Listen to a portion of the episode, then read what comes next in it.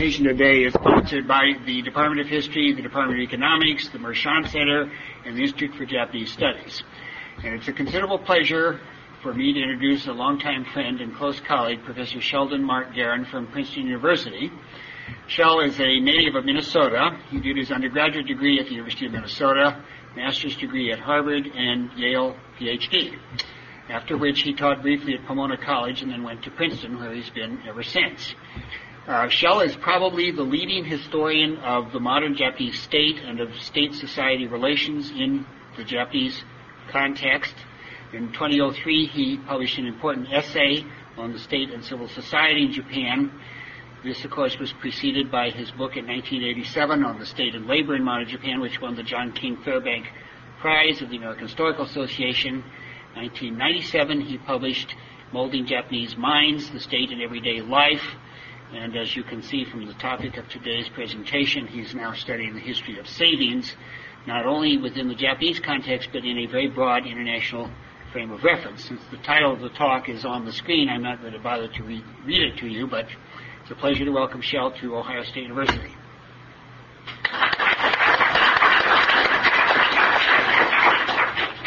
Well, thank you very much, Jim. Uh, can you hear me? I'm not sure if the mic is. It's okay. Okay, great. Uh, well, I want to thank the Mershon Center. I certainly want to thank my friend Jim, uh, and I, I, guess a long list of sponsors on this: uh, Department of Economics, Department of History, Institute of Japanese Studies. Okay, and hopefully I will satisfy all the constituencies. Although frankly, I worry most about the economists. you will see that. I am a historian by training, as Jim said, historian of Japan. Uh, what I've tried to do in this present project, uh, which is a really a fairly global comparative transnational project, is I've looked at several other cases, um, not only Japan, but uh, cases in Europe, uh, the United States, uh, East and Southeast Asia. Uh, I was fortunate to somehow convince the Japanese government agency uh, to give me a grant that would allow me to spend uh, summer in Europe. Uh, in hellholes like Paris and Rome and London and Brussels and and, and, and if I knew you better, I probably would have titled the talk uh, Writing a Comparative History of Thrift or How I Spent My Summer Vacation. Um, but I did, uh, what I, I, do want to make clear is as a historian, it was important to me uh, to do archival research on each one of the cases and, and to visit each one of the cases. And, I, and I'm very happy I did because the things that you're going to see that I'm looking at, in many respects, are quite obscure in uh, historiography, and there is not an active scholarship, not only in Japan, but in most societies, about thrift. And, and that brings me to a topic that, in some ways, has become uh, surprisingly timely the topic of saving. Uh, saving and thrift have not exactly been sexy topics, uh, either in historiography uh, or in public policy in the United States in particular, where the emphasis in recent decades has been very much on promoting consumption, uh, not thrift. And yet suddenly, uh, only in the last few weeks, has sex uh, saving become a timely uh, topic. And no matter how one feels about the privatization of Social Security, I'm not going to do a poll here, but however one feels, uh, both sides seem to agree uh, that Americans save far too little uh, for the future. Uh, and if one was going to do this uh, statistically and look at personal savings rates according to the Department of Commerce in the United States for the last few months, you would have seen the most recent figure, uh, November 2004, the personal savings rate is 0.3%, uh, and for many months in the last five or six years, it has indeed uh, been around zero, sometimes even negative. Uh, rose briefly uh, a couple of years ago, but now it's sort of back to what we consider normal American levels. Uh, by contrast, it's well known uh, that the Japanese and other East Asians uh, save a whole lot, uh, that they have been quite thrifty uh, in recent decades. Uh, the Japanese in particular, the post-war period since 1945, at its peak in the mid-1970s, uh, Japanese household savings rates, the equivalent to personal savings rates, uh, were as much as 23% of uh, disposable household income. Uh, it has come down uh, since that uh, to some extent, uh, and recently it's actually come down quite a bit just in the last few years, as you're going to see.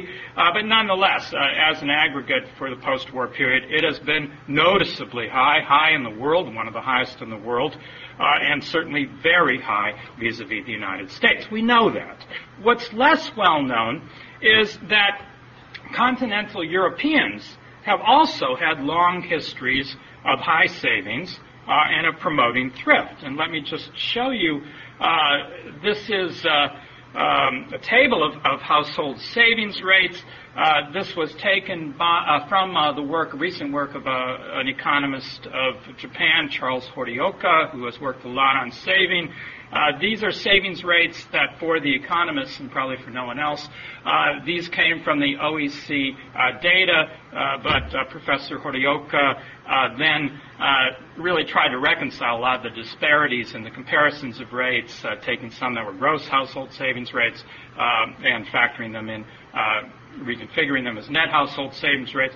And this is what he's come up with as uh, the most accurate comparison that he could do, and I don't think anybody could do it better at this point. Uh, and what you see is uh, that yes, uh, the Japanese vis-a-vis the United States appear to be uh, uniquely uh, high in terms of savings rates until one starts looking at the European continents, particularly the Italians, uh, who make the Japanese look very profligate uh, for many of the years. Uh, and uh, today, you'll see the Japanese rate in the last few years, for various uh, reasons I'm not really going to go into, has come down appreciably, mainly because of, of, of stagnant and declining um, income in Japan, which has been under recession uh, for, for more than a decade. Uh, but even uh, today, uh, while the Japanese rates are not so high, you can see the French, the Germans, the Italians have been consistently high. This would apply to Belgians, Dutch, and others.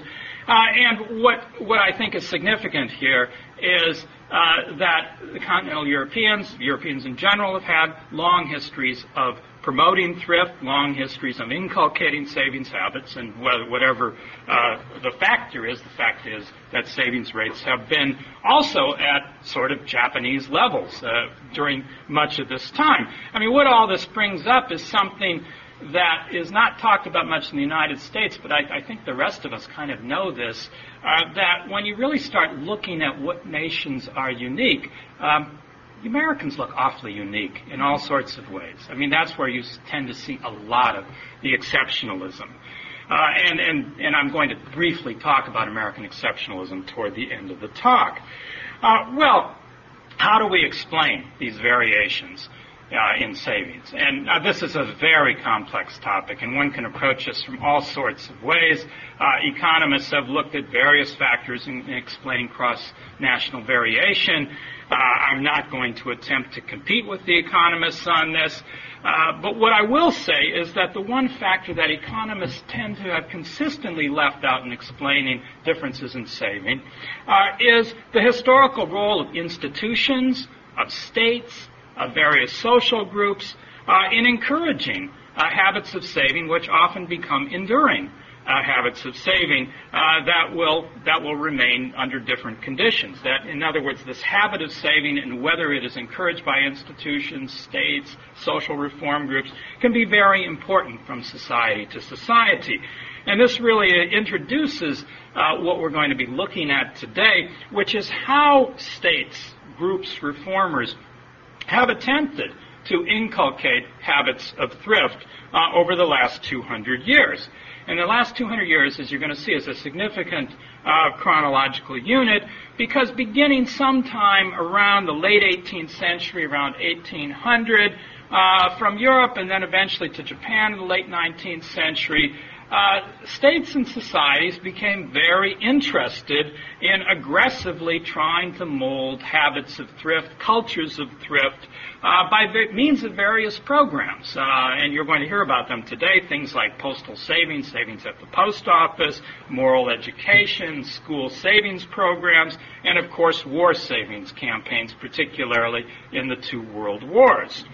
And what's interesting is that when you go from nation to nation in the last 200 years, uh, you see some distinct similarities in these in these programs, and these similarities are not a coincidence. And this really brings me to another one of my themes today. There is a, a very pronounced transnational diffusion of knowledge about nation building, about character building, uh, of which this, this inculcation of savings is simply one part. We could look at all sorts of other things. Uh, but the fact these societies are doing it, they're actually learning actively from each other. And I'm very interested in the process of how they find out about what other places are doing and why they adopt what they do. And I think there's a certain utility in, in focusing on a transnational diffusion of knowledge, not simply in the uh, the arena of saving, uh, but in all sorts of historical areas or areas of, of political development, um, I think one learns a lot more than one does when one concentrates so much on simply a national history. And, and there are two things I'm proposing today that, that at least I have learned. One, by looking at a transnational diffusion of, of, of learning, for those of us who are in Japanese studies, uh, this is pretty subversive to almost everything the field is built on, which is on the particularity, the difference of Japan. Uh, you ask most Japanese, you ask most scholars of Japan, they will use words like unique, exceptional, distinctive to talk about Japan. They will talk about the tremendous influence of Japanese traditions. Um, this can be broadened out not just for Japan, but for many Asian societies. You get the whole discourse of Asian values. Asians are like this. They're thrifty by nature. They're diligent. They're honest. There's all sorts of discourses that go into this. What I hope that my study sheds some light on is that a lot of the things that we think about as modern Japan today, you know, particularly in this instance, you know, high savings, thrift, this sort of thing, in many ways, these discourses, while they owe something to tradition, the actual institutions, the programs, the politics that go behind this sort of character development are things that in many cases came from the world of 19th century Europe, uh, which was similarly obsessed with creating patriotic, hardworking, uh, and uh, uh, courageous citizens who would offer themselves in, in battle. So, I mean, in a sense, military conscription and also mobilizing one's economic behavior are part and parcel of a nation building process that Japan encountered in a very frontal way in the late 19th century when it became a modern nation state. And I'll talk more about that. The other, um, I think, useful thing about a transnational approach, and this goes well beyond Japan, is while we do understand that the Japanese have been great emulators in the modern world, we forget that all the modern societies have actually been great emulators, including sometimes even our own country. Uh, but that Western societies have actively looked at each other, and of course this is easiest to do in Europe, where they're you know they're basically lying on top of each other. They they they look at what each other does. That models uh, not only in the modern world, but certainly in the early modern world, have been extremely important learning best practice, we would call it today. Uh, and in a sense, by starting with Japan, but by looking at this whole process, I think we get insights into this. And, and I, again, we'll be talking a lot about this in the context today. Well, um, fortunately, I will not be simply talking. Uh, this is an illustrated talk, and I have uh, tried to illustrate it mainly by, by showing you savings campaign posters from around the world and talking about similar themes. Before I get to that, though, let me just sketch in um, periodization of the talk today, since it, it does really cover the last 200 years. Now, the first phase of this promotion of thrift in an organized way, and was called organizing thrift, starts in the late 18th century. Uh, it comes out of things like the Enlightenment, uh, the beginnings of national power, the mobilization of the citizenry. Um, it, you see it particularly uh, in terms of the encouragement of thrift in, in terms of a new institution called the Savings Bank. In the late 18th and early 19th century, like wildfire, social reformers, civic authorities around Europe and also in North America uh, begin to establish savings banks. The principle of savings bank is it's a nonprofit institution. It's not a profit-making commercial bank. It's a nonprofit um, financial institution that focuses on taking in very small amounts of saving. That uh, the poor, the working poor, the working classes had been excluded from financial institutions before the 19th century in most places because the banks, merchant bankers, and others didn't want to take um, the small savings of people. It wasn't worth it.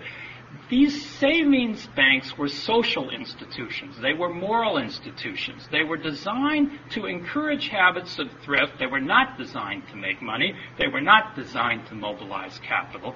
They were designed to bring order to society. It was, in many ways, in the European countries, uh, it came out of lots of different uh, uh, intellectual movements, to be sure, and political, uh, but it had to do with seeing the ordinary person in a new way. That what the ordinary person did in their life uh, became important. It became important to societies. It became important to national power. You wanted an orderly society, a society without crime, a society where poor people did not become a major burden on poor relief in particular. So the idea behind a lot of this was to encourage, inculcate patterns of self-help, self-reliance, uh, to also give the working poor incentives. Uh, at the time, it was thought to stay within the system, not to become revolutionary, certainly as the 19th century goes on, and you have a big industrial working class and urbanization.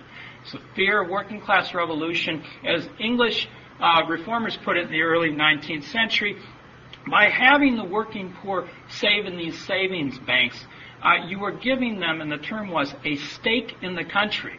Uh, they would feel part of the order, but even more than that, their money would now be tied up in the state. Because when you saved in the savings bank in England or France or other places, that money went directly to a trust fund managed by the national treasuries. So the idea was if you get the working class, and that's going to be pretty hard for them to throw bombs at the state when it's going to hurt their saving. And so this is this is actually where the stakeholder society comes from. This is what the concept actually of stakeholding comes from.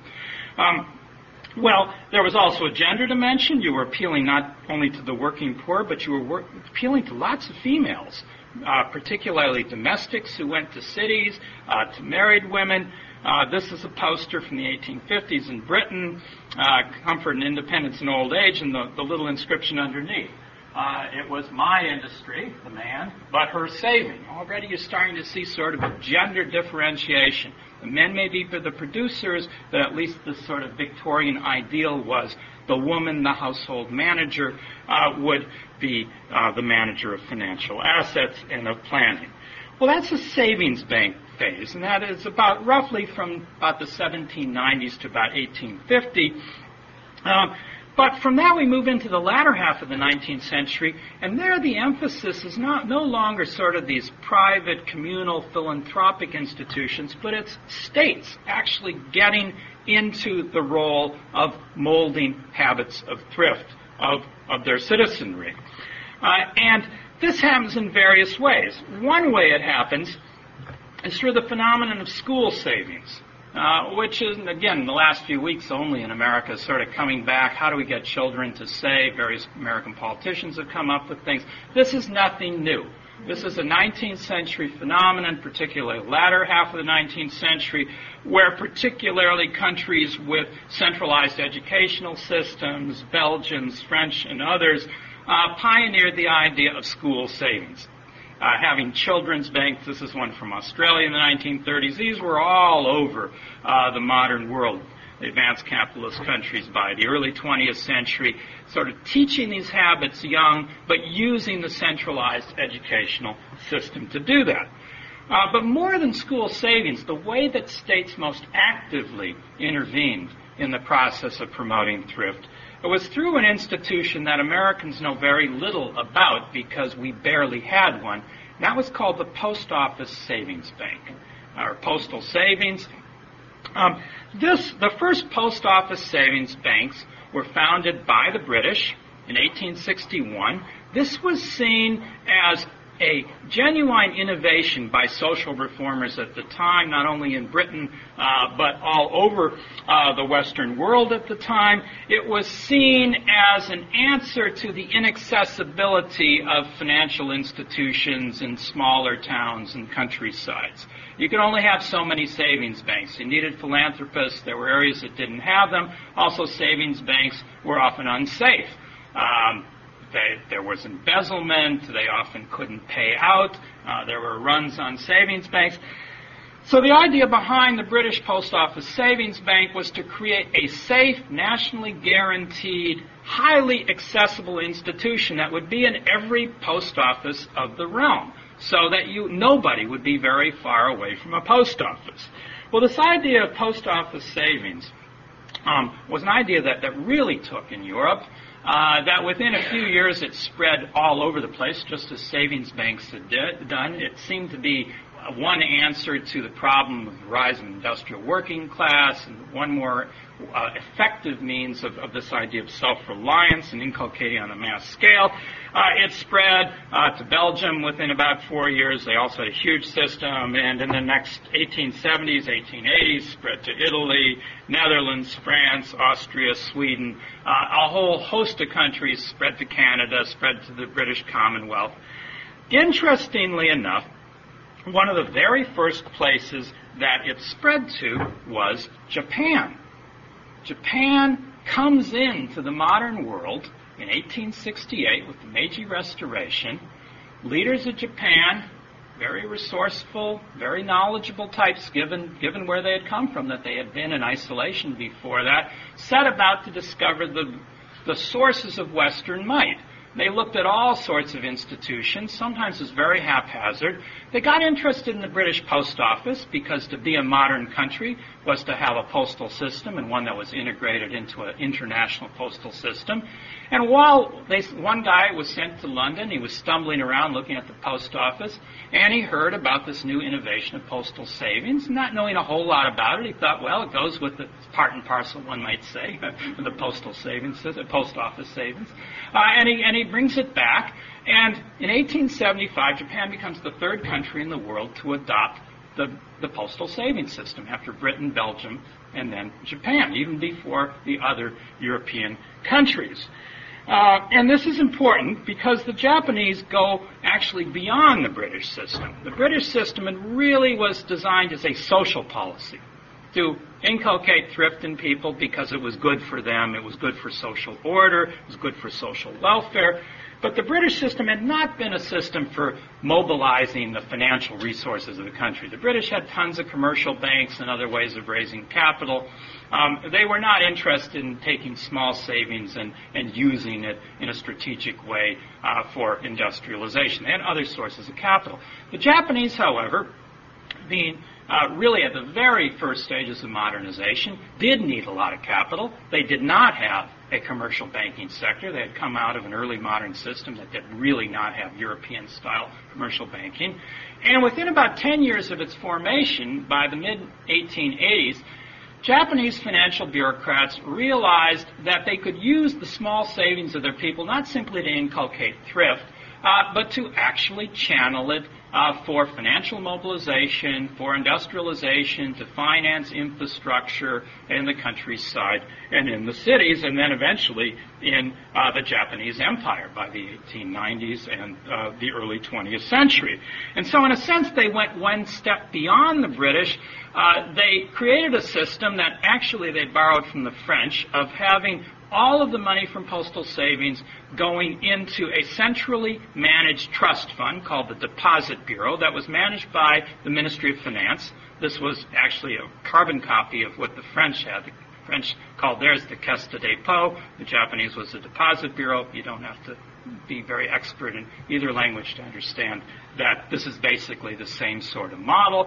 Uh, and like the French, who were also using it for agricultural and industrial development in a fairly strategic way, the Japanese took that, took it even further, uh, and it became a major uh, uh source of financing both industrialization but also imperial expansion.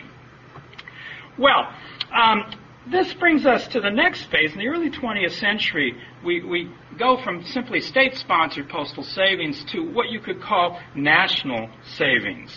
And this really comes about as all of the nations that participated in these postal savings system realized that small savings of the people actually became bigger and bigger and bigger savings as the late 19th century went on. And in Britain, France, certainly in Japan and others, financial officials discovered they had a big pot of money that they hadn't really paid much attention to before, and a pot of money that, for the most part, these um, governments were managing rather actively, that these pots of money could be used to prosecute wars. Uh, and real military strength. They could be used directly to finance the nation state. Interestingly enough, um, the first country in the early 20th century to discover that was the Japanese again. The Russo-Japanese War, it was a, a, very total war for its time, even though it lasted only about a year, 1904 to 5. Japanese used it, and it is noteworthy that at the time, uh, in British opinion, uh, from conservatives to Fabian socialists to liberals like Lloyd George, they got very excited about the Japanese victory over the Russians in 1905. They were very excited about actively learning from Japanese models of national power because the British were feeling a little demoralized after the Boer War and they saw Germany creeping up on them very fast. Uh, the idea of learning from Japan, which was actually their ally after 1902, the uh, Anglo-Japanese alliance, became very inviting. There were all sorts of books about Great Japan, a study in national efficiency that came out in Britain around 1905, 1906, and a lot of them talked about the mobilization of human resources in Japan, including savings campaigns. Now, in World War I, the British actually leapfrogged uh, the Japanese and others World War I, everybody expected liberal Britain to be very stodgy in their mobilization. They expected Germans and others to be much more effective um, because they were much more autocratic. Uh, to the surprise of most people at the time, the British very quickly established the most efficient system of wartime mobilization in World War I. And as part of this, mobilizing labor resources, but they also realized that to prosecute a long-term war like World War I, they would need very active national savings mobilization. In 1916, the British government set up something called the National Savings Committee, started the National Savings Movement, they founded savings associations at the local level in neighborhoods, in workplaces, and schools. Uh, and they highly mobilized themselves in a way that we don't necessarily think of in liberal societies. But it was very hierarchical from the top to the bottom, but a system, very effective system of national mobilization. Once again, as is true in this sort of transnational systems of learning, it was the Japanese and others who then saw the British model being very effective in national mobilization. In the 1920s, the Japanese then incorporated a lot of parts of the British national savings movement, the sort of hierarchical top-down campaign organization, reached down to villages and local savings associations. And the Japanese in the 1920s, and, and then in their war with China, and then the United States and others, uh, used basically a British system of national savings mobilization. Now, what I want to do now, really for the next the, the rest of the talk, is to turn to you know how savings campaigns actually looked uh, to people uh, in these various countries, what sort of appeals were made, but also how each one of the countries that engaged in this savings mobilization were actually quite self-consciously looking at what other countries, particularly rivals, were doing to mobilize their people. Uh, and so I've really organized this into some themes. Uh, the first period is really this period of World War I, 1930s, and World War II, uh, to show you how the themes were uh, remarkably similar from society to society, and it wasn't an accident. They knew what each other was doing. Um, now, one of the appeals that was made by these campaigns by uh, the period of World War I in the 1920s was to actually single out women as the prime target for saving. Uh, this was not necessarily obvious in the 19th century, but there was a feeling, certainly in the Anglo-American societies by 1910s, 1920s, that women were basically the managers of the household, the housewives, the managers of finance. And so in 1918, typical poster aimed at women, uh, this one from Britain, Joan of Arc saved France, women of Britain save your country by war saving certificates. That's uh, Britain, United States. Okay, Joan of Arc saved France, women of America save your country. Um, sort of a nicer Hollywood version than the British, perhaps. Um, but uh, these are no accidents. Propaganda agencies in both uh, Britain and the United States uh, were actively collaborating. They knew what each other was doing. Uh, they were borrowing, and certainly the Americans from the British. Now, the only country that didn't seem to use Joan of Arc was France. uh, and, but they used Marianne, uh, who is, is, probably much more convenient. Um, but again, this sort of appeal to the woman on the home front as the saver. And from this, you know, we get also a nice image from the United States of there being a real demarcation in how men and women participate in the nation state. And so the idea of that women now become active citizens. Of course, I mean, this is right around the time of suffrage, but they become active citizens. The men may fight, but the women can buy the bonds, they can be the savers, they can be the managers of the home front. Well, in Japan, all of this lags a little bit. Uh, around 1900 or the 19th century, very few Japanese would see uh, women or some notion of housewife as even existing. Uh, it was usually men and patriarchs who had control of household finances. But by the 1920s, the Japanese, having actively studied World War I mobilization, particularly in Britain, uh, began uh, targeting women. Uh, as and, and, this this grows and grows, and in the post-war period, um, women are about the only targets of, of, savings campaigns because they are seen as the purse people who control the purse strings and the finances. But this from the mid 20s, and you'll see a lot of images like this. Um, as we move into the, the period of war, the late 1930s, the war with China, uh, you have very large scale women's patriotic associations in every community of Japan. Uh, and these women, who are basically the only adults left in the home front, are the people who mobilize at home and who actually go knocking from door to door, uh, collecting saving. Uh, savings from individuals depositing in their accounts, but basically in accounts that go to the postal savings system that go into the buying of war bonds for the war effort. Uh, and of course, the idea is to eliminate waste. Now, is this a Japanese idea? Well, it's an idea that all of the belligerents are, are into at the time. The elimination of waste is a big part of mobilization. Uh, the Americans maybe pay more lip service to most than most, but in most other countries, eliminating waste is a very huge part of war efforts. So this is one of my favorites from Britain, uh, but the squander bug, and you can read it all. Um, but you know, you'll notice at the end, uh, also wanted uh, for the crime of shopper's disease. I mean, there are very strong. And am I in your way over here? Okay. Uh, is it okay? Okay. Um, so a very strong anti-consumption measure here. And again, uh, it, Japanese don't look at all uh, exceptional in this respect. I mean, this is part of the total war uh, mechanisms and mobilization that come out of the two world wars.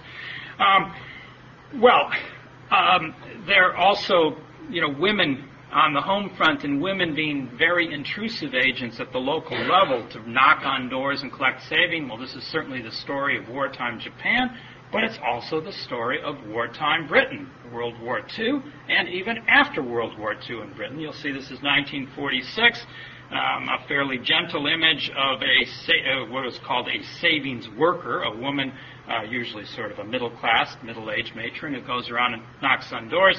Uh, everybody seems to greet her warmly, but they would not have greeted her warmly in real life. Uh, this is a real busybody. This is a neighborhood busybody who went around and shook people down, basically, to correct, collect for national saving.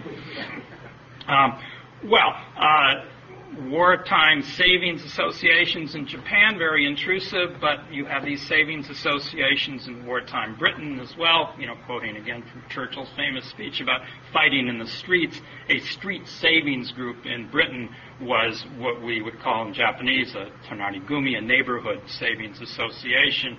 Uh, again, the British were as highly mobilized and regimented as the Japanese, maybe even more. Um, another theme in a lot of these, these wartime savings campaigns, World War I and II, was that of national or social integration. Now, you weren't just mobilizing people to get their money, but you were actually using the savings appeal as a way of mobilizing energies on the home front uh, and even in, in the trenches uh, for of the national effort. So national inclusion, national integration was very big. Uh, Americans, you know, making one of their first attempts at multiculturalism, 1917, the Liberty Loan, uh, the wartime savings in America, uh, made a big effort at, at appealing to ethnic groups, going through ethnic savings banks, going to ethnic neighborhoods. And so, you know, you get the beginnings of what we now know as a sort of a Hollywood movie of, you know, everybody's got a different ethnic surname and they're all Americans and that sort of thing. Um, but you see this in the other countries as well. A lot of appeals to those who had not necessarily been included, working classes in particular. World War II in Britain, uh, World War II in Japan. Um, it's basically the same image. The idea these workers who have unionized, somewhat alienated, and yet are earning a fair amount of money in war industries, you've got to tap their saving, but you also got to tap, tap their loyalty.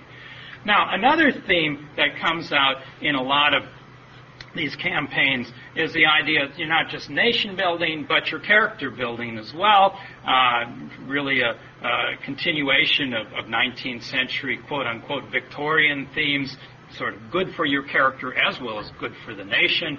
Uh, this is a particularly stodgy image from, from Britain, the National Savings Committee in 1935. Much better image from Japan. Um, Japanese really got into Aesop's fables. Okay? Uh, this in the Meiji period, late 19th century. Aesop's fables became a major part of moral education in Japanese schools, and they loved the fable of the ant and the grasshopper, which, if you don't recall it, since we're Americans, maybe you don't recall it, but uh, it's about, you know, the and there's an ant and a grasshopper. The ant is diligently saving up for the winter. The grasshopper's been dancing and playing around all summer. He comes begging for food, and the ant says, "Get lost! You know, I saved and you didn't." And the Japanese, not surprisingly, identify with the ant in the story, not the grasshopper. So this is uh, you see a lot of ants in posters. Ant climbing Mount Fuji, you know, talking about basically step by step, Fuji is attained, and then if you save a little coin called a rin, rin by rin, wealth is gained, and it talks about, you know, if you, you save up diligently like that ant, but it's also got the national symbol of Japan, Mount Fuji. Um, other theme is savings as a weapon, a, national, a weapon for national strength.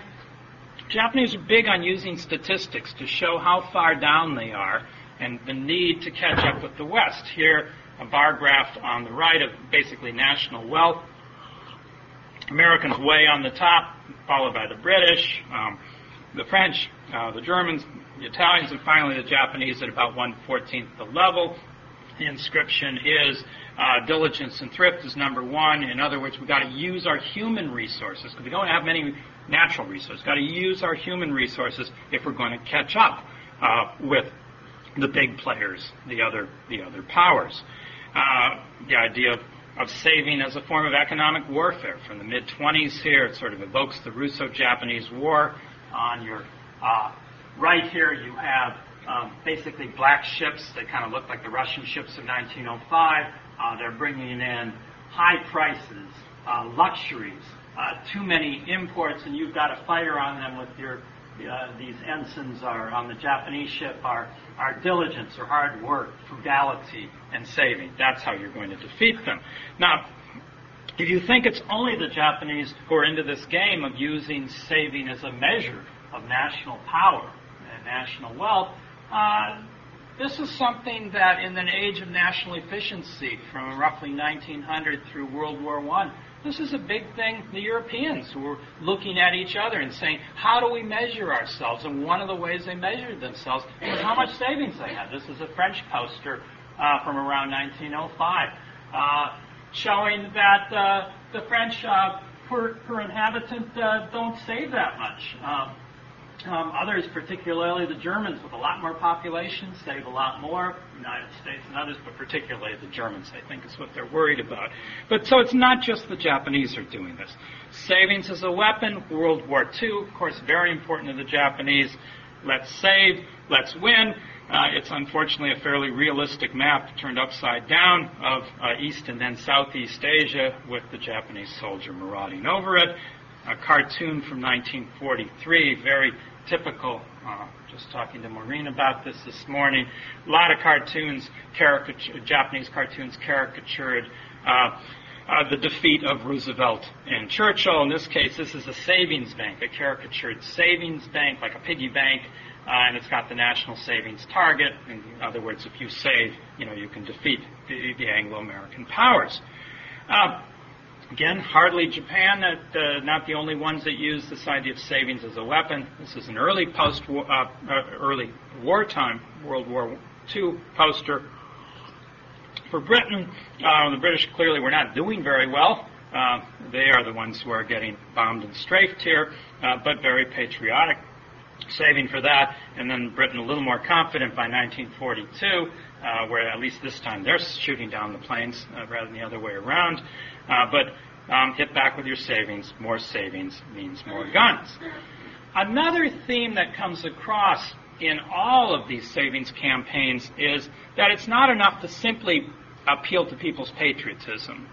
You have to also say that saving can be good for you too, that it's good for the individual. And this is an attempt to, in Japan in the 1920s to tap into a more urban culture where quality of life was beginning to mean something, where having a decent consumer life was meant something, so that the saving was not just for sacrifice, but it was for prudent financial planning, for improving one's daily life. And so that's what he's written on the board. Uh, it's good for me, saving's good for me, and it's good for the country. Well, this is Britain, 1948. For your own and your country's sake, save. It's not as nice a poster, but it's the same words. Okay. Um, so, you know, there are just are not that many ways of doing it, and it's interesting that they were doing it in similar ways. Uh, a lot of the British posters toward the end of World War II, when things were looking a little better, was the idea that you weren't just saving for sacrifice and saving for the brave, but that uh, life might someday get better. Uh, they were actually wrong about that, but, uh, being British and all. But um, that, but uh, at least there was this dream that if you saved up and saved up and saved up, someday you know you too could buy a hand lawnmower. I guess. Um, I'm, I'm not British, so I don't understand these things. But uh, but anyway, this idea of deferred consumption uh, through saving. Um, another interesting theme was saving for empire. Uh, that by saving, you were doing two things for the empire. Uh, you were saving so that you're giving your country power, obviously, to occupy and colonize other peoples, but also there was an idea that you were also going to teach the colonial subjects themselves how to be civilized, how to be thrifty and hardworking people. This is the these these, these blocks are actually uh, numbers in Japan. Uh, it's 10 billion in saving. It was a national savings target.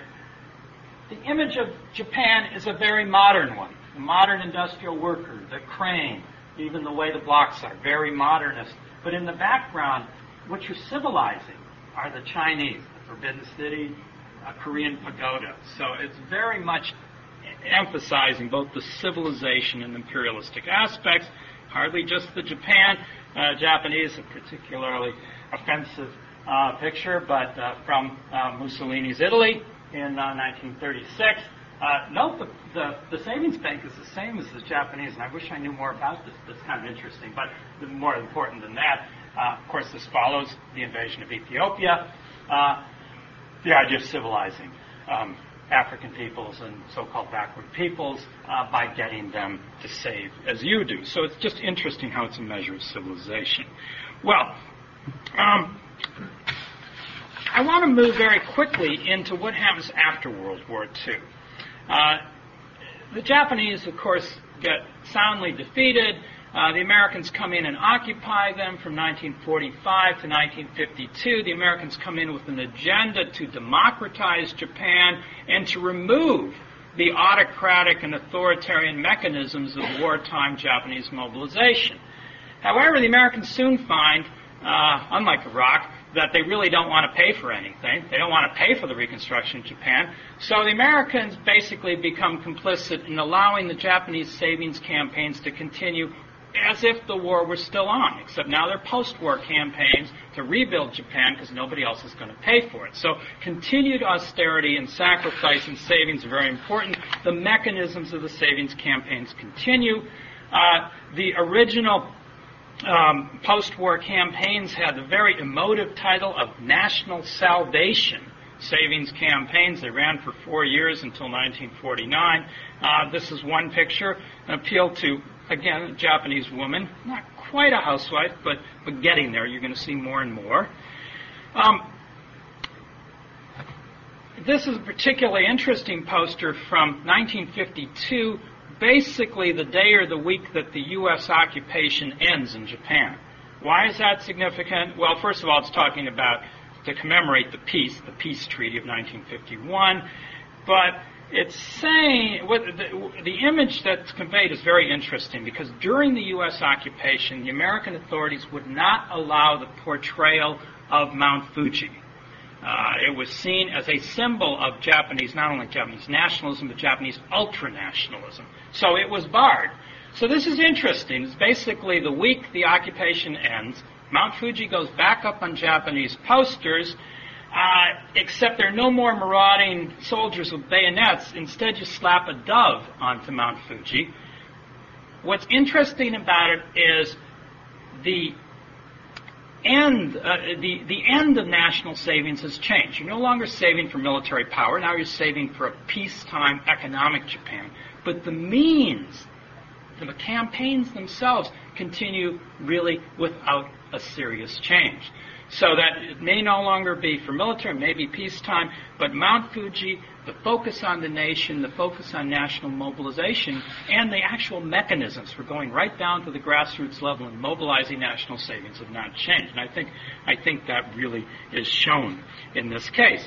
Well, are the Japanese unique? in the post-war period in being so single-minded in cultivating austerity and saving?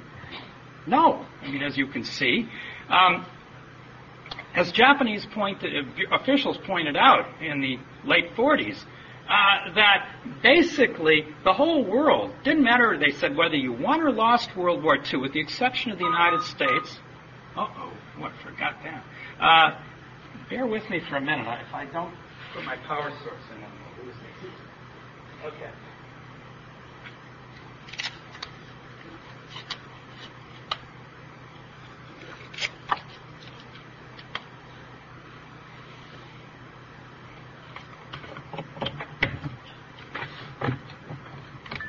Great. Okay. Uh, Japanese officials pointed out that basically, once again, they were emulating best practice in the Western world. That the nations that were going to be competing again with trade, particularly the British and others, were all mobilizing saving. The communists in Eastern Europe and in Russia, the Soviet Union, were mobilizing saving. Everybody was into austerity, except, of course, the Americans, but the Japanese were not comparing themselves with the Americans for obvious reasons. So lots of uh, saving for reconstruction in France. Marianne's back. Um, reconstruction. Uh, in Italy, um, also, late 40s, similarly, you get this image on the left of, of you know, war destruction, the necessity to save passbooks in the shape of the house. Uh, in Britain as well. Um, now, the British in particular uh, were quite again, as they had in, in pre-war decades, provided the leading model for the Japanese. The national savings movement was enormous in Britain in the, the late 40s and 1950s. Britain was a very austere place to be between 1945 and 1960. As the Japanese pointed out, uh, the British were actually more austere than the Japanese because they rationed bread until 1955, and the Japanese felt sort of superior. But on the other hand, they were worried that British were out frugaling them, basically. And they talked about, we're going to lose. Look at the British, they would say. They wear shabby clothes, they have terrible food, they're rationing themselves. They're great.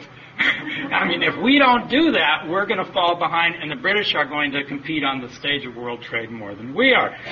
the British theme, 1944 on, as the British were sure to victory, was the theme of keep. Oops, I missed one of them, but yeah, darn.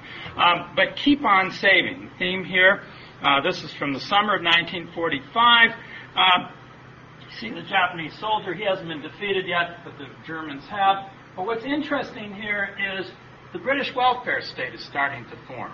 So housing, health, and the point was that people on the left in Britain and in Europe, people on the left were actually more inclined towards saving and austerity than people on the right.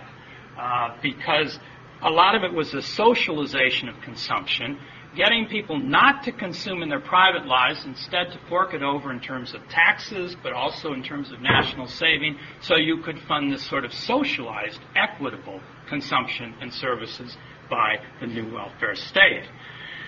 Now, it's also clear that in the post-war period, the Japanese put a lot of premium on seeing themselves as a small island nation that had was weak in nat- natural resources, and therefore had to export uh, in order to to prevent unfavorable balances of trade, which they did face, and savings became an important part of this. Again, something that the left and the right could agree on in Japan. What happens to your saving in this 1963 poster? Well, you put it in, you take it to your financial institution. The centerpiece is Japanese industry. That's what's really going on. A little bit goes off to the government. A little bit even goes down to the department store. You can have a little bit of consumption, that's okay. But where it really goes to is it competes with this rather sinister looking character standing right in the top right corner there uh, who suspiciously seems to be standing in California. It's marked foreign country. Uh, he's basically your 1930s style Western plutocrat, guy straight off the Monopoly board. And what he is doing that's so sinister is he is sending his ships off with his products, foreign products, going into Japan, and only by saving patriotically can you fuel this industrial machine that will send more stuff off to him than that sinister character can send to you. So it's a very strategic, very economically nationalistic way of doing it. Now, are the Japanese unique in doing this? Well, no. The British also. Same period, 1960 or so, a lot of school savings programs, you know, talking about how important saving is for the recovery and the growth of Britain. Um, is Japan unique in seeing itself as a small island nation, unique, or I mean, weak in natural resources? This is the message in, in 1950s Britain. And small island nation is a phrase I found several times, and I had to remind myself I was looking at British documents and not Japanese documents. Export and thrive. Uh, if you consume, you are consuming products that we British could have sent overseas. If you consume, you are not saving for British industry, which has to make industrial products. Another theme in the post-war period is the sort of the modernization of gender roles, the creation of a modern Japanese housewife who's totally in charge of uh, the finances of the family. Um, a very almost American image, but rather than an image of consumption, she's holding a savings passbook and she's talking about really having a budgeted family finance plan uh, so that you can save more and do things in the time. It's called the rationalization of daily life and um, the need for economizing. Uh, well, that's Japan. Here's Britain, roughly the same period. Wise budgeting, British housewife, she's got her personal budget. Uh, these things are very interconnected. Uh, they're all aware of, of the use of, of women and the use of the housewife. Uh, an interesting theme in Japan as well, and one that we still hear today, is the concept of balance.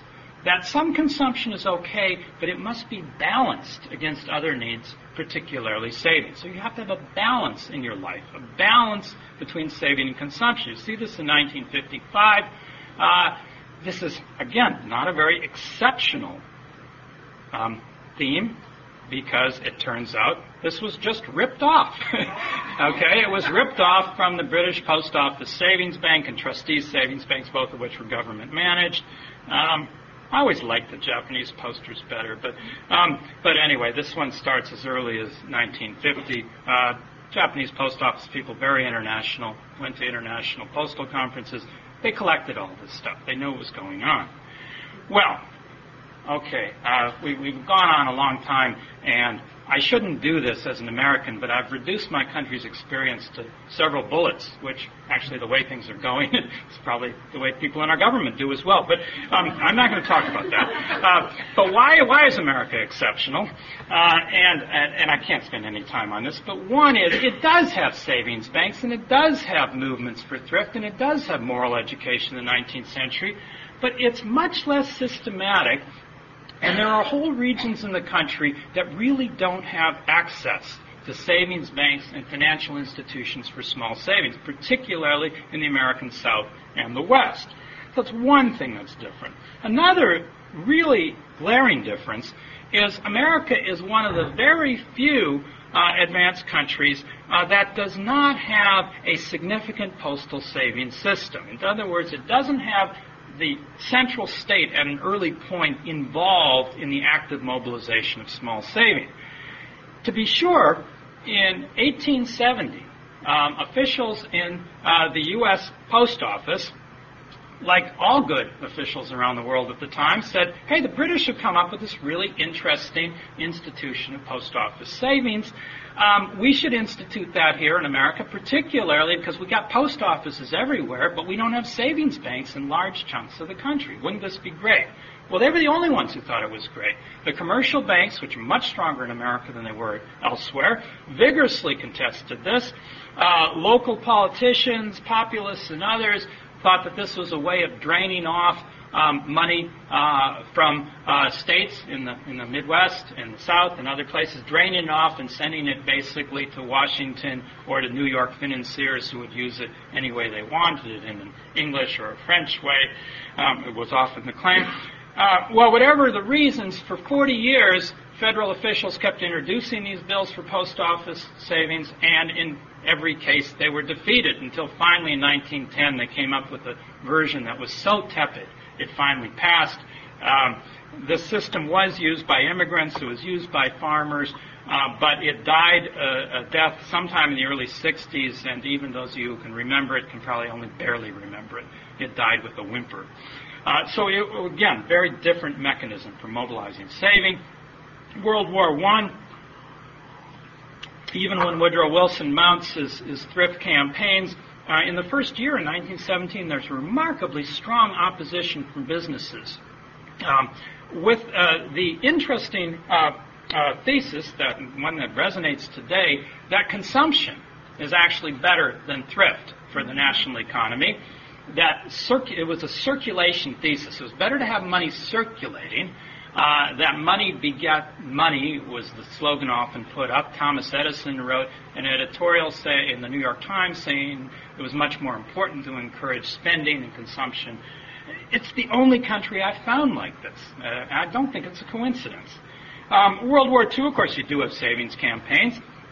But after 1945, as the American historians here know, uh, you had new politics of abundance, things that Elizabeth Cohen has talked about in her book Consumer Republic and others. Uh, the emphasis more and more has been on home buying, home mortgage deduction, uh, buying stuff as, as really an important part of not only the American economy, but the American polity uh, in all sorts of ways, and I'm not going to go into it, but we can talk about it. And then finally, consumer credit in America looks like consumer credit nowhere else. Even by the 1920s, the Americans were into installment buying in a way that nobody else was. The 1950s in a big way, and then after 1980, the proliferation of the universal credit card, which just put spending on a new level. And it's interesting that most countries, at least most well-run countries in the world, have many more restrictions on consumer credit in all sorts of ways than we do. Well, let me just round out the talk, and I've gone on a long time by saying, well, what's happened since about the 1960s? Well, um, let's see, ignore that for a minute. Uh, well, the Europeans, in a sense, uh, have been somewhat Americanized. Uh, there were consumer revolutions and much more choice from the late 50s on in places like Germany, Britain, France. Uh, also, the active promotion in most European societies uh, really radically declined in the 60s and 70s. The British got rid of the national savings movement in 1978 uh, with tremendous heaps of criticism on it as being antiquated, ineffectual, and just not the sort of thing that a liberal economy should have. Uh, and this was a pattern in other places as well. But what about Japan? Well, the Japanese kept going. Uh, whereas the Europeans sort of shied away from the active savings promotion, the Japanese kept going with savings campaigns and saving promotion until the 1990s, and even then it's been somewhat muted in some ways.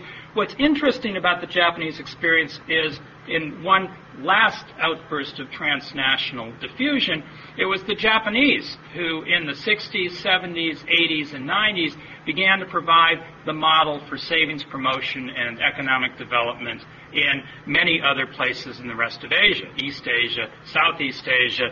The South Korean government, this is from South Korea, um, mounted very active Japanese-style savings campaigns uh, from the late 60s on.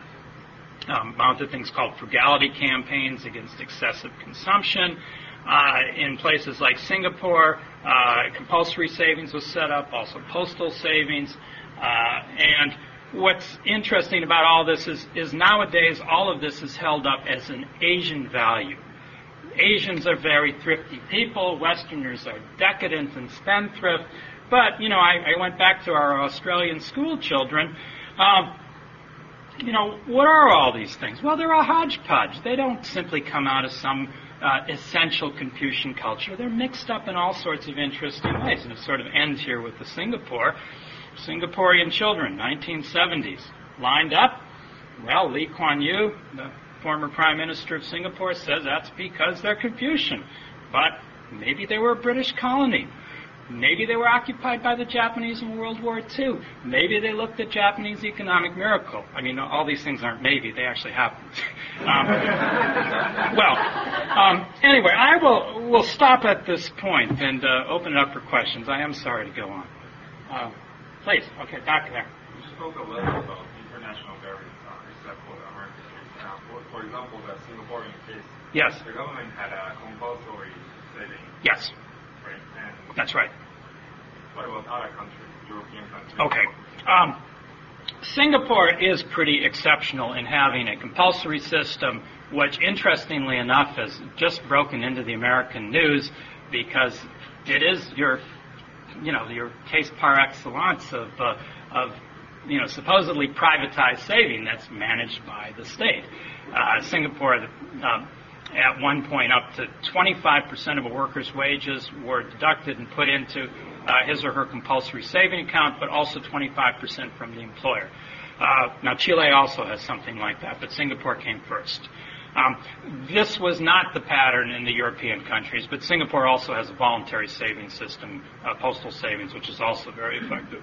The Europeans and the Japanese used voluntary saving, although at times it looked pretty compulsory, particularly during the world wars. Does that answer that? Okay. And did you had your hand up too? I was curious, if you had any thoughts about the connection between the um, development of the welfare state Yeah. and individual savings and how those are related? Yes. It seems to me that particularly the American case would be curious because you Yes. think that people would pay more to get if if they have less welfare benefits or something. Or Yeah. But I mean, it just it doesn't seem. I wonder what the connection is. Okay.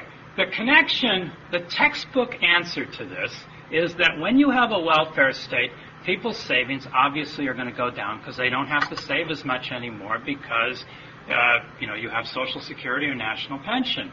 It's been done. The reason I, I, I started off by showing the Europeans uh, today is, uh, you know, places like, uh, go back to that, that original slide, places like Germany and France, and even Italy, um, are places with strong welfare states. And yet they have savings that are as good as, as certainly they're actually as good as the Koreans right now, and the Koreans don't have a very strong welfare state, and the Japanese have sort of a median welfare state. The Americans, of course, do have a highly developed plan of Social Security, so American economists have always told us, based on the American example only, that a social security or national pension system should sink the personal savings rate. So it sinks, and then they say, ah, okay, now we understand why. But if they got on the plane and went to Germany, they would have a tougher time explaining this. So it, it is interesting. There are all sorts of other things going on. I'm deconstructing. I'm not giving you. I'm not. I haven't come up with a new model. I'm just saying maybe the welfare state is not as important as people have said in terms of submerging personal saving. Uh, yeah, David. One, one comment and one question. Very Yeah. briefly, the comment is, the American experience in both world wars is so different. The Yeah. world wars enriched the United States, and they Uh-huh. impoverished most of the others. Excellent. Obviously one reason why, even after the fact, Right. other countries would say hire them. Exactly. And then my question is, you sort of went past home life. You sort of went quickly Oh, past home life. yeah, I went past After- everything in America. Well, Yeah. after World War II, buying a house, or at least paying Yes. a mortgage, becomes a majoritarian experience Yes. here. Yes. And one definition, you can think of that as savings. In other words, in the past, yeah. renting, you don't have anything. Right. So is the American savings rate really substantially higher Uh-huh. since World War II because Americans are so much more likely to pay mortgages? Yes. I, I mean, it's a great question. Did you all hear it? Okay. Um, and and I, I, there's a lot to it. I mean, because, I mean, as any economist will tell you, there's more to saving than simply the savings rate. Okay, there is the question of assets and asset appreciation. And in this case, you could say that the American case has really been quite successful in terms of building up assets and doing it in, in a different way.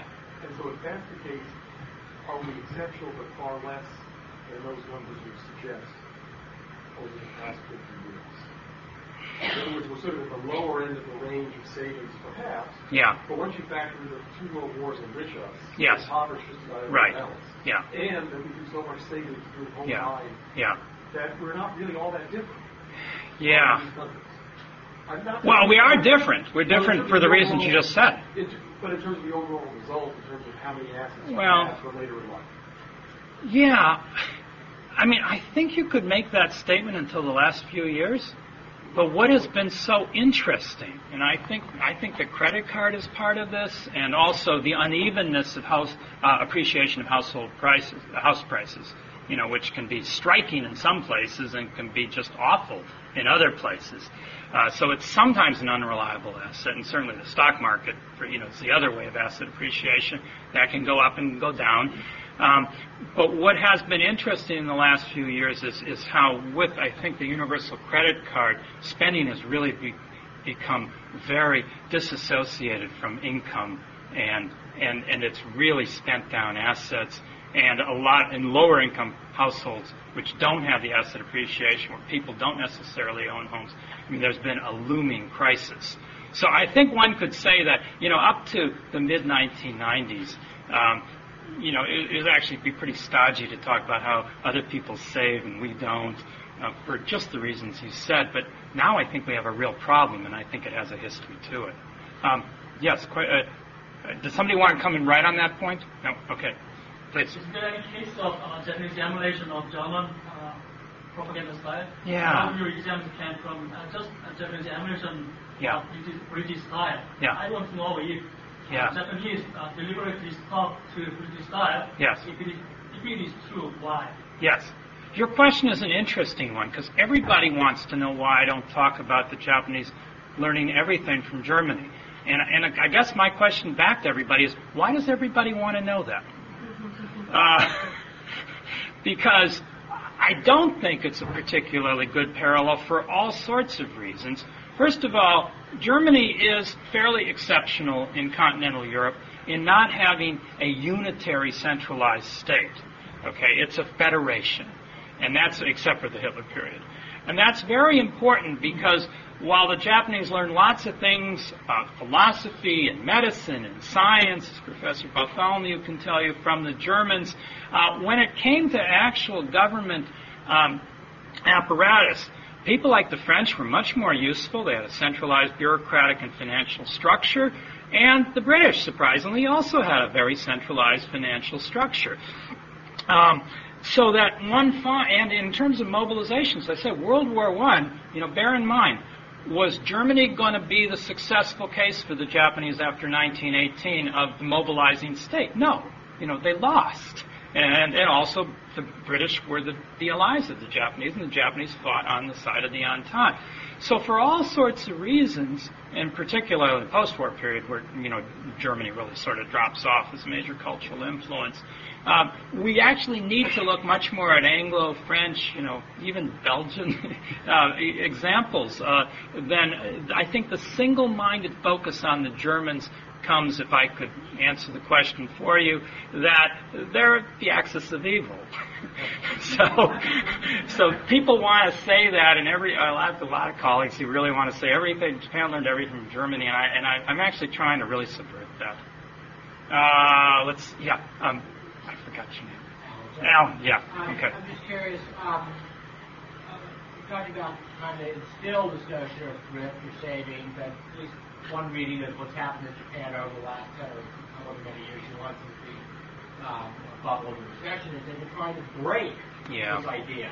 So I'm, I'm wondering if, in, in a new set of posters, as it were, Yeah. would you see an effort to try and remind people, hey, it's good to spend money here? Yeah. Yeah, great question. Um, there were noises about that in the late 1990s. There was a there were a few campaigns, if you even want to call them that, to get people to spend money. One of the opposition parties at the time uh, came up with the idea of, of basically consumption vouchers. You give every citizen, you know, maybe a ten or twenty dollar coupon, but it could only be spent.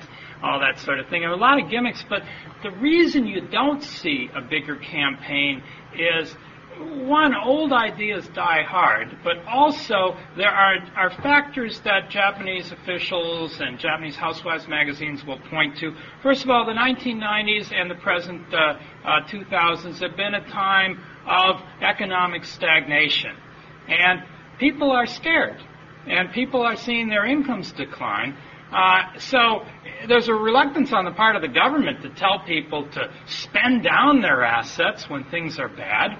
But there's also something else. Japan, like a lot of European countries, uh, has a very rapidly aging society. The Japanese like to think they're sort of unique in this, but and they may have maybe a little more rapid, but basically it's the same problem. You know, people getting older, people healthier, very low birth rates.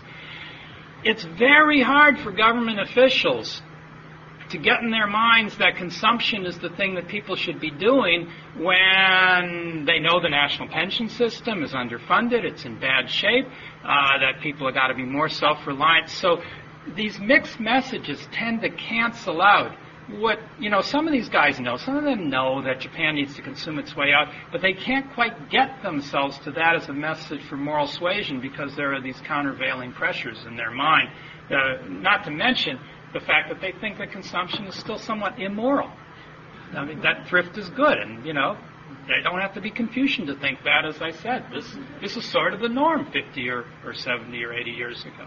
Although it does, I may, it does seem that China is Yeah. much more towards advocating consumption Yes. than Japanese. Yes, they are.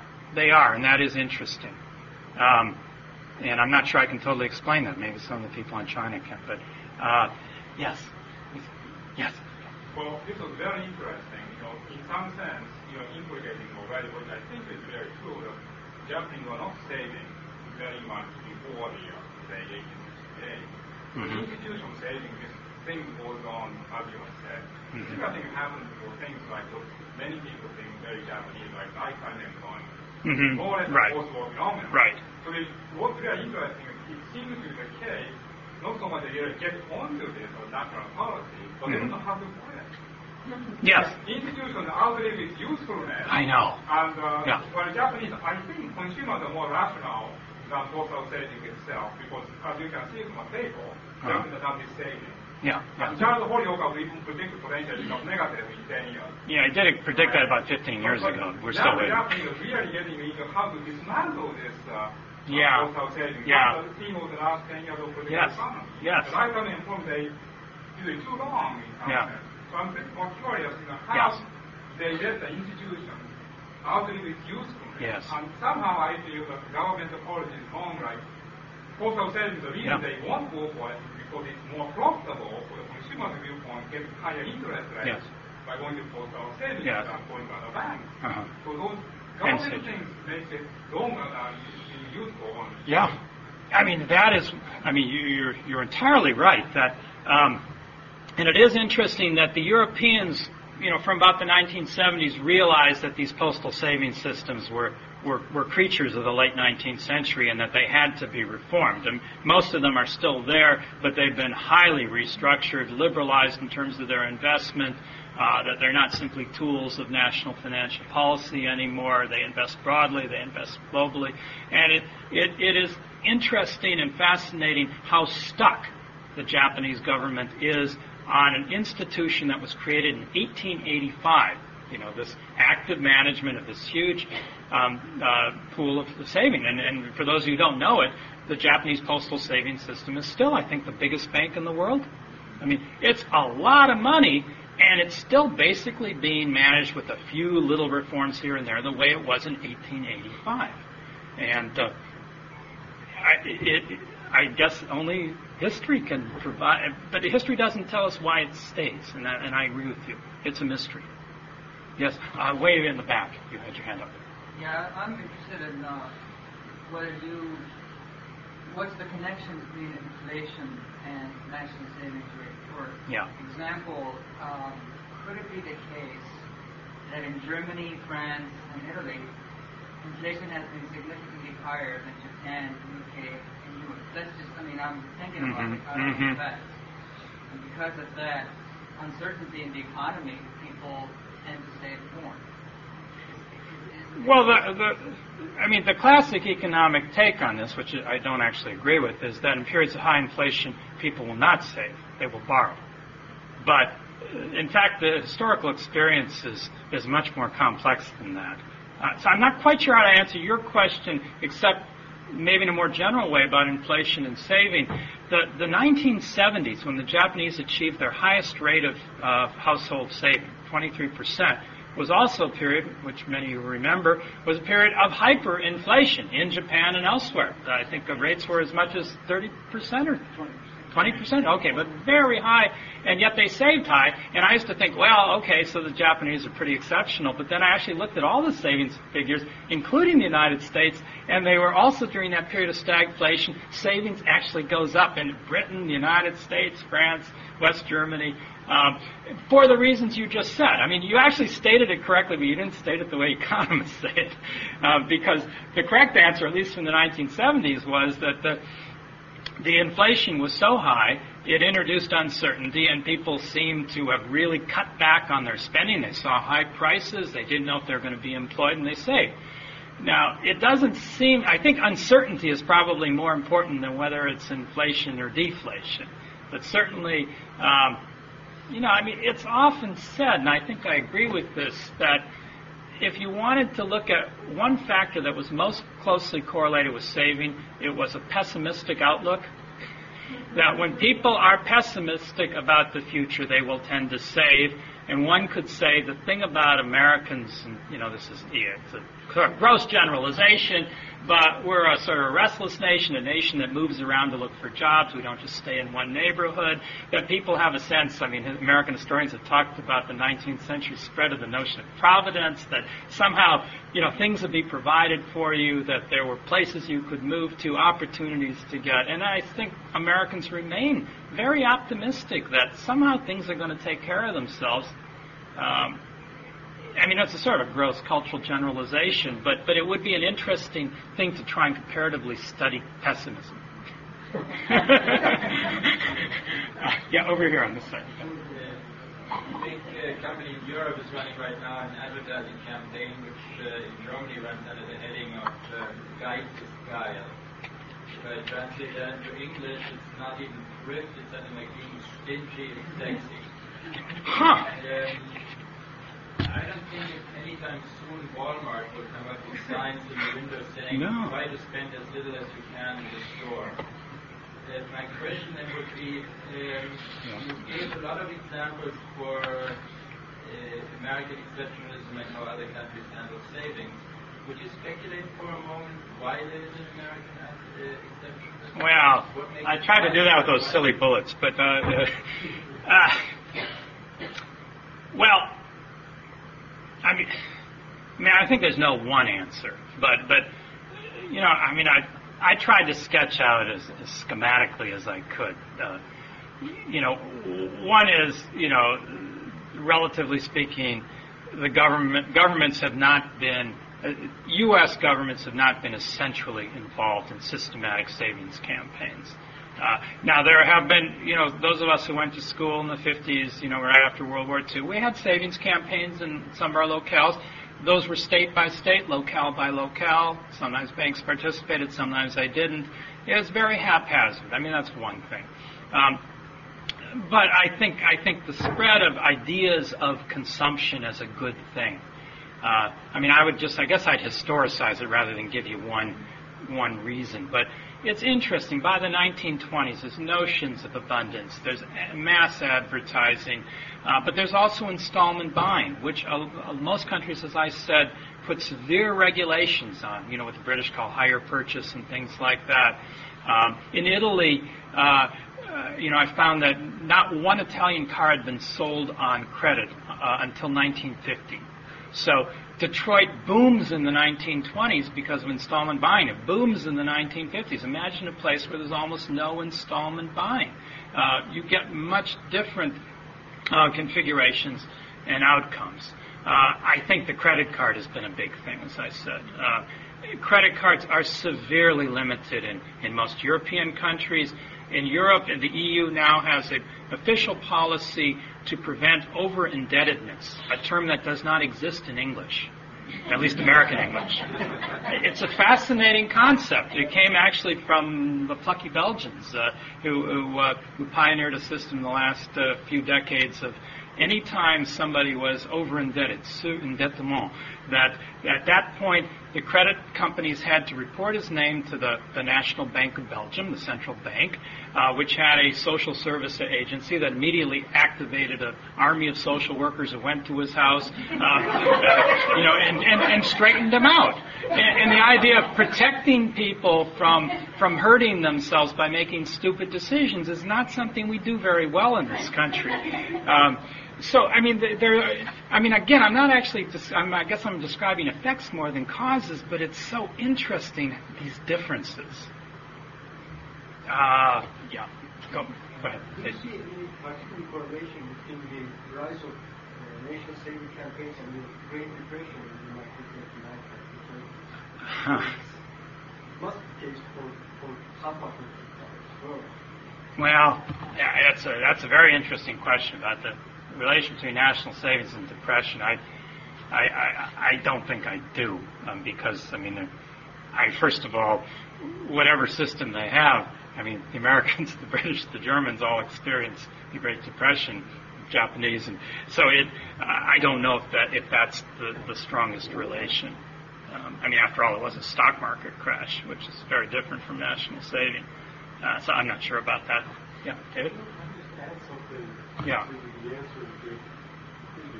Yeah. Yeah. Yeah. The promotion of mortgage yes.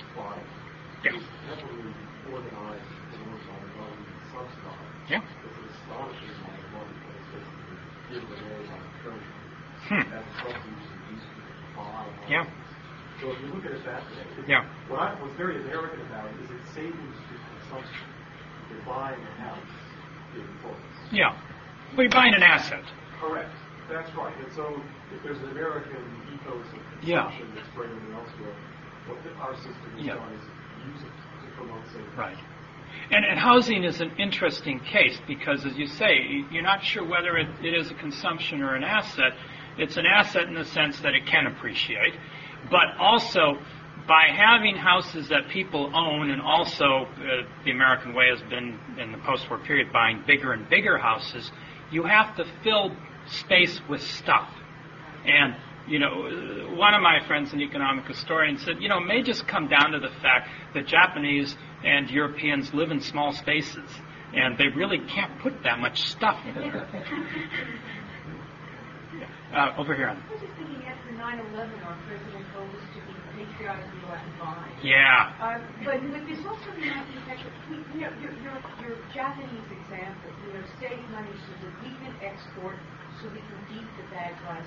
The U.S. historical evidence but we are not an exporting economy.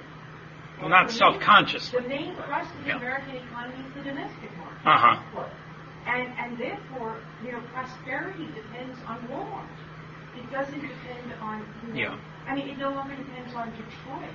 as a Yeah. matter of fact. Yes. It depends on, on a national market Yeah. thriving and flourishing. And Yeah. of course, the great fear is that a good deal of the national producing market is going to be wiped out. But in a way, Yeah. that doesn't matter because the people who own Walmart and all of these other marks are going to flourish, and somehow we think that that's all right. Yeah. So, it, I mean, it's, that's the exception. Yes. I think it has something to do with the size and the Yeah. scale of our economy Yes. and the way it's oriented. Yes, I mean precisely, and it's you bring up really a very interesting point that what has happened in the course of the post-war period in this country is that consumption has gotten separated from domestic production. In the 1950s, I mean, if you read Elizabeth Cohen's book, Consumer Republic, it's very clear that consumption was being promoted as something that gave Americans jobs. And in the 1950s, that was unquestionably true because, um, you know, the Americans were just by far the largest economy in the world. They were producing everything. They weren't really buying much in the 1950s from the outside because not much was being made outside. So it actually made sense as a, as a social policy was something labor unions could buy into. Everybody could buy into. Consumption meant jobs, and, and that was very explicitly stated. What's happened with the Walmart phenomenon over the decades is, of course, we've become a vast importing economy, and yet the, the rhetoric of consumption has continued to the point that consumption by itself, no matter where the stuff is made, is now seen as the positive feature. And we just talk about consumption as two thirds of the American economy, and we don't, we're not really concerned where it's made. And, and it's really interesting because in most other countries, at least until quite recently, that identification has been much stronger. Uh, back there, please. Uh, yes, you. Yes, yes, please. Uh, your research is really compelling, but there's, there's one one thing you mentioned that um, I'm not surprised by, but it may not exist. Um, in Britain, America, in the first couple decades of the 20th century, through World War One, there's this popular movement against domestic savings being from abroad, especially Latin America and Africa. Hmm. And I was kind of surprised by that when I saw your Italian poster the savings bank and empire building Oh, yeah. And I was wondering if you found any propaganda that, that, that supports the idea of you know, stopping foreign uh, foreign saving. I don't know how you want to have it fine. The domestic saving being from abroad. I wonder if you found any Yeah. that. That's very good. I, you know, I have, I have not thought seriously about that. Uh, partly because of what I've, I've been- you know, I've, I've tended to focus on national savings or government sponsored, and and that stuff for the most part could not be sent abroad. There were some exceptions. You know, you might if you were in the Belgian, uh, the Caisse Generale, is their their big uh, national savings bank. You might invest in in, in in neighboring European countries very secure bonds, but but you were doing that for your own people. You weren't doing it to to invest abroad. However, um, these national saving systems, as I suggested, did invest in their own empires, uh, including the British system. I mean, would invest in India and other places for infrastructure. The Japanese sent a lot of their money into their empire. Uh, Korea, China, Southeast Asia. What? Hawaii. Well, not in that period. Yeah, yeah, but that wasn't. Yeah, but but anyway, but but I, I see your point. I, and and there must be a discussion of that. Maybe you, you you have to come up afterwards and tell me what you know, because I really don't know much about it. Yes, please. Uh, actually, there is one big uh, theorem in economics called paradox of thrift. Mhm. You know, the savings are actually terrible for the macroeconomic trend. Right, So, right. Uh, U.S. has been remarkable in its own way of pulling not just the rest of the money, but Yeah. the rest of the world by Yeah. consumer confidence in spending. Yes. So it's a peculiar American, but Yeah. it also credit uh, for. Yeah. Uh, in this, you know, the last comment you made is very interesting because where are Japanese savings then And one answer, Japanese saving to buy U.S. Treasury bonds. Yes, yes, yes. This one actually have a global dimension. What Yes, they do. Japanese is saving Right. the U.S. welfare if that's the case. Yes, yes, yes. No, that's right. Um, yeah, and and also uh, the so-called oversaving by the Japanese was seen as one of the causes of the 1997 financial crisis in Southeast Asia, wasn't it? And, yeah. So, so it, it, it certainly does have global implications. Um, yes, please. You mentioned something earlier about how women were sort of targeted as Yeah. the ones who were savers in all these countries. Yeah. And I was wondering if you found any rationale for that, because I remember reading something about tsunami, that women in the countries that were hit by the tsunami were the ones who were given a lot of the aid money because the men were felt to be just spending it on uh, alcohol, or Huh. anything, they were just wasting the money. Yeah. And the women would actually use it for supporting the family, buying food, trying to rebuild their house. So I wondering if Yeah. had any rationale. I had not seen that story. That's very interesting.